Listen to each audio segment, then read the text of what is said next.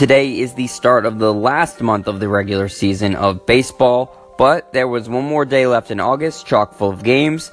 Here is your morning after in the MLB. The American League is up first, where the Yankees get the win over the Boston Red Sox 6 2. Gary Sanchez hits his 28th homer of the year in the New York win. The Twins nip the White Sox 5 4.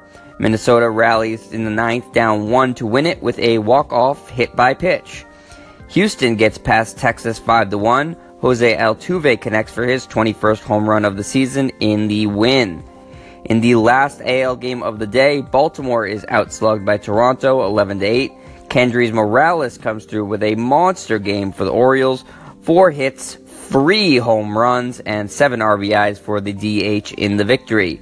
Now heading on over to the National League. The Reds get the victory over the Mets 7 2. Joey Votto belts his 34th dinger of the year in the win.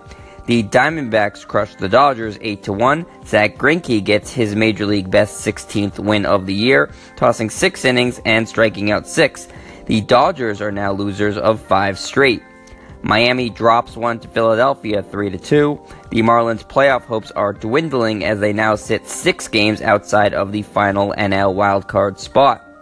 Atlanta is tomahawked by Chicago 6 2.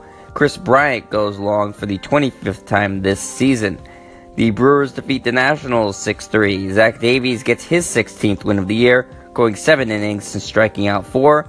And Milwaukee closer Corey Knebel also notches his 31st save of the season. And the last one in the NL, the Cardinals edge out the Giants 5 2. Michael Wacha earns his 10th victory of the year, pitching 6 innings and giving up 1 run. If you didn't know, now you know. I'm Jet Stryer. That was the morning after in the MLB, and this is your home for the best quick hitting sports news only on Anchor.